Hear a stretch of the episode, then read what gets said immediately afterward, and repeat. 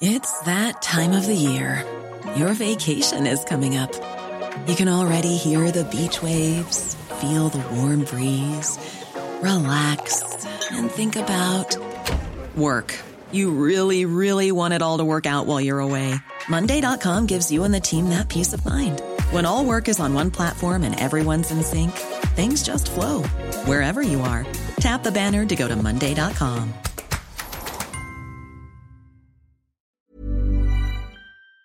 Une histoire de maraboutage de Kylian Mbappé, des fusils d'assaut, des menaces et donc le footballeur international français Paul Pogba au cœur d'une vaste affaire qui fait beaucoup parler depuis ce week-end.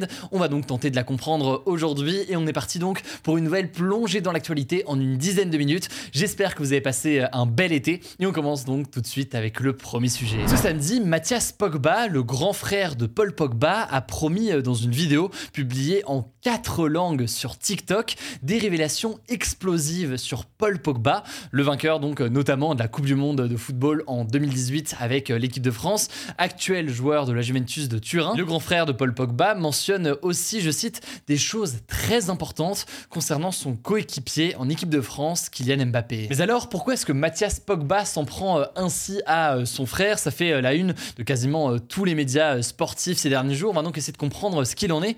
En fait, plusieurs médias, dont France Info, ont révélé ce week-end qu'une enquête avait été ouverte pour tentative d'extorsion en bande organisée sur Paul Pogba. Et cette enquête a été ouverte par la justice ce mois-ci. En l'occurrence, c'est Paul Pogba lui-même qui a saisi la justice pour l'ouverture de cette enquête. Il dit être victime de menaces de la part de son grand frère Mathias Pogba et de plusieurs de ses amis d'enfance. Il se dit aussi donc victime de tentative d'extorsion, c'est-à-dire donc que Mathias Pogba et son entourage, eh bien, tenteraient de lui prendre de l'argent. Paul Pogba a déjà témoigné plusieurs fois. Il a notamment raconté qu'au mois de mars, après un match de l'équipe de France et alors qu'il était allé voir sa famille en région parisienne, eh bien, plusieurs de ses amis l'ont emmené dans un appartement où il y avait notamment 2 hommes cagoulés armés de fusils d'assaut. Selon Paul Pogba, eh bien, ses amis d'enfance lui reprochent de ne pas les avoir aidés financièrement depuis qu'il est devenu joueur de football professionnel. Il lui réclame donc notamment près de 13 millions d'euros. Or, Paul Pogba affirme pourtant avoir aidé financièrement à plusieurs reprises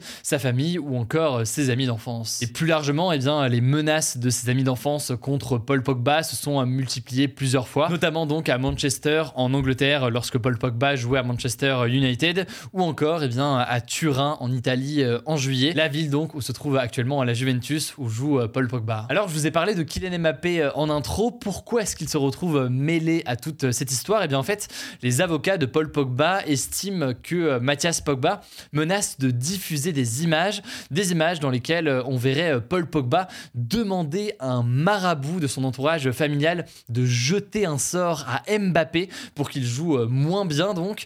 Paul Pogba affirme de son côté que ces messages sont des messages complètement bidons et qu'il n'en est rien en réalité, qu'il n'a pas demandé donc à un marabout de jeter un sort sur Mbappé pour qu'il soit moins bon.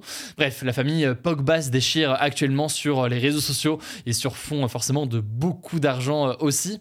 Et au-delà d'ailleurs de l'aspect fait divers, cette affaire est une nouvelle illustration, disons, des relations qui peuvent être compliquées et que peuvent avoir eh bien, les joueurs de football avec leur entourage. En effet, je ne vous apprends rien si je vous dis que les footballeurs les plus connus peuvent gagner très vite beaucoup d'argent et le tout très jeune. Or, certains estiment que cette histoire avec Paul Pogba illustre bien tout ça. Et d'ailleurs, Jérôme Alonso, qui est un ancien joueur professionnel, a par exemple expliqué ce dimanche à France Info avoir vu dans sa carrière de nombreux entourages de certains joueurs qui profitaient comme ça du succès de proches pour s'enrichir ou du moins tenter de le faire. Par ailleurs, ça pose des questions davantage sportives, disons. Est-ce que cette affaire-là va venir perturber la Coupe du Monde de football qui aura lieu à la fin de l'année pour l'équipe de France ? En tout cas, on ne sait pas si le frère de Paul Pogba décidera de publier ces vidéos prétendues compromettantes. Selon 2 sources proches de la famille Pogba qui ont été contactées par l'AFP, eh bien des grosses sommes d'argent évidemment sont réclamés aux joueurs s'il veut éviter la diffusion de ces vidéos. On suivra donc tout ça dans les prochains jours, mais ça me semblait donc intéressant de prendre quelques instants aujourd'hui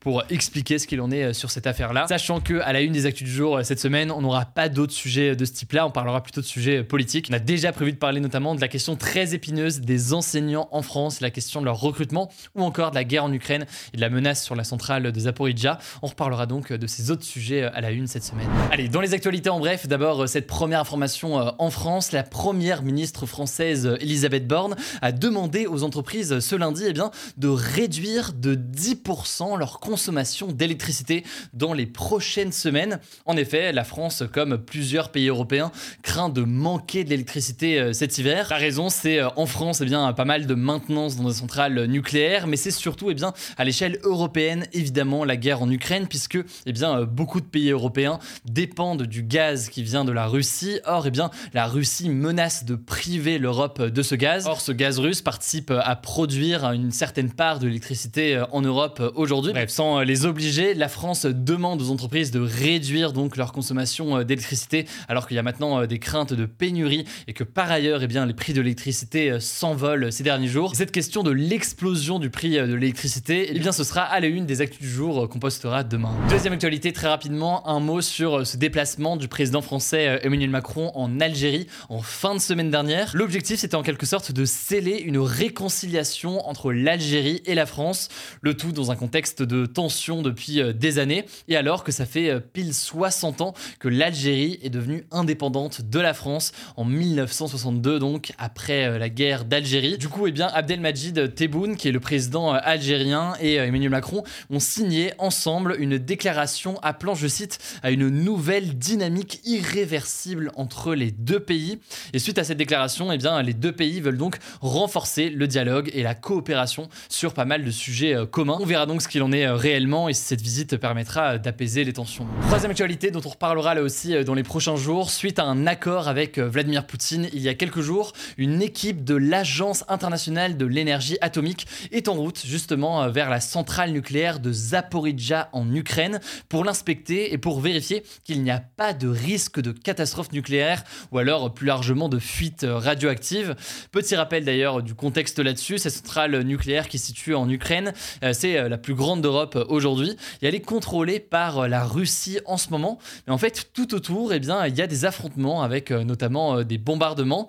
L'Ukraine et la Russie s'accusent mutuellement de ces attaques aux abords de la centrale nucléaire. Et jeudi, par exemple, l'approvisionnement en électricité de la centrale nucléaire a été coupé pendant plusieurs heures avant d'être heureusement rétabli. Alors, on verra ce que disent les experts de l'Agence internationale de l'énergie atomique sur l'état de la centrale aujourd'hui et s'il y a réellement un risque ou non de catastrophe nucléaire. Évidemment, là-dessus, je vous tiens au courant. On continue avec une quatrième actualité au Pakistan. En Asie, donc, le pays est touché par des inondations de très grande ampleur. C'est en fait les pires inondations depuis plus de 30 ans, selon le gouvernement pakistanais. Alors, ces inondations qui sévissent depuis plus de 3 mois maintenant ont déjà fait plus de 1000 morts dans le pays. Elles s'expliquent par des immenses quantités de pluie, des pluies de mousson donc dans cette période-là, qui sont tombées dans le pays. Il faut savoir justement que le Pakistan est particulièrement vulnérable au changement climatique. C'est précisément le 8e pays le plus menacé par les phénomènes météorologiques extrêmes, selon une étude de l'ONG Germanwatch. Cinquième actualité, le Royaume-Uni a annoncé qu'il allait arrêter de rejeter des eaux usées dans la mer d'ici à 2050. Donc par exemple de l'eau qui vient d'usines ou alors de toilettes. Concrètement, des milliards d'euros vont être investis au Royaume-Uni par les compagnies de distribution d'eau pour rénover justement les systèmes d'égouts. La raison, c'est que cet été, de nombreuses plages du Royaume-Uni ont été interdites à la baignade puisqu'elles étaient polluées justement par ces eaux usées et qu'il y avait donc un risque évident d'un point de vue sanitaire. Et d'ailleurs, c'est arrivé jusqu'en France puisque l'eau de plusieurs plages françaises avait été touchée et donc des personnalités politiques avaient appelé le gouvernement français à se saisir de l'affaire. Le Royaume-Uni commence donc les travaux, mais il faudra patienter, vous l'aurez compris, jusqu'en 2050. On continue avec une sixième actualité. La NASA devait lancer aujourd'hui en direction de la Lune sa nouvelle fusée Artemis. C'est la fusée la plus puissante jamais construite. Mais le truc, et vous l'avez peut-être suivi en direct, c'est que le lancement a été annulé à cause d'un problème technique sur l'un des moteurs principaux de la fusée. Le décollage a donc été reporté à ce vendredi. Cette fusée Artemis, c'est celle qui doit permettre à la NASA d'envoyer à nouveau des hommes sur la Lune en 2024. C'est la date qui est annoncée officiellement, avec 4 astronautes à bord. Parmi eux, on pourrait retrouver peut-être le Français Thomas Pesquet, puisque c'est l'un des candidats qui souhaiterait donc faire partie des 4 astronautes qui iront sur la Lune, a priori en 2024. Sachant que là, la première mission, c'est la Lune, mais l'objectif sur le long terme pour la NASA, eh bien, c'est d'aller sur Mars. Alors, si vous voulez plus d'informations sur tout ça, j'ai rencontré Thomas Pesquet il y a quelques mois. On a fait une vidéo ensemble qui est dispo sur ma chaîne. Il me dévoile les secrets de la vie d'un astronaute. C'était un immense plaisir. Pour voir tout ça, ça se passe sur ma chaîne YouTube principale. Je vous mets le lien directement en description. Les gâteaux des marques Pepito, Granola ou encore les petits écoliers et les Pims sont très durs à trouver, ou vont être très durs à trouver dans les magasins dans les prochains jours. Et la raison est assez simple. En fait, la marque Mondelez, qui commercialise donc ses produits, a décidé par précaution d'interrompre certaines de ses usines de production après avoir suspecté la présence de la salmonelle dans une livraison de chocolat. La salmonelle, c'est donc une bactérie qui peut provoquer notamment des diarrhées. Alors la marque veut éviter de vivre la même chose que ce qui est arrivé à Ferrero. Ferrero avait dû rapatrier beaucoup de ses Kinder en avril à cause d'une infection, là aussi, à la salmonelle, ce qui avait forcément beaucoup dégradé son image, au-delà de faire perdre beaucoup d'argent. Allez, on termine avec une actualité en Chine un petit peu positive, en tout cas une belle image que je voulais vous partager. Un nuage très rare avec toutes les couleurs de l'arc-en-ciel a été observé hier. Ça s'est passé dans la ville d'Aikou. Les scientifiques appellent ça en fait un nuage iridescent. Il se crée en fait avec des cristaux de glace qui sont présents dans les nuages et qui dévient donc les rayons lumineux de soleil. C'est le même principe en fait qu'avec un arc-en-ciel, sauf qu'un arc-en-ciel c'est avec des gouttes de pluie qui dévient la lumière. Sauf que là donc c'est avec des sortes de cristaux de glace dans les nuages. À noter tout de même que pas mal des images que vous avez pu voir sur les réseaux sociaux ce week-end, eh bien c'était tout simplement des images retouchées assez loin finalement de la réalité et de ce qui a pu être observé. Voilà, c'est la fin de ce résumé de l'actualité du jour. Évidemment, pensez à vous abonner pour ne pas rater le suivant, quelle que soit d'ailleurs l'application que vous utilisez pour m'écouter. Rendez-vous aussi sur YouTube ou encore sur Instagram pour d'autres contenus d'actualité exclusifs. Vous le savez, le nom des comptes, c'est Hugo Décrypte. Écoutez, je crois que j'ai tout dit. Prenez soin de vous et on se dit à très vite. Hey, it's Danny Pellegrino from Everything Iconic.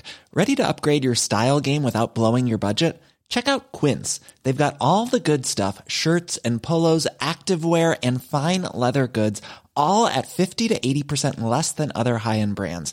And the best part? They're all about safe, ethical and responsible manufacturing. Get that luxury vibe without the luxury price tag.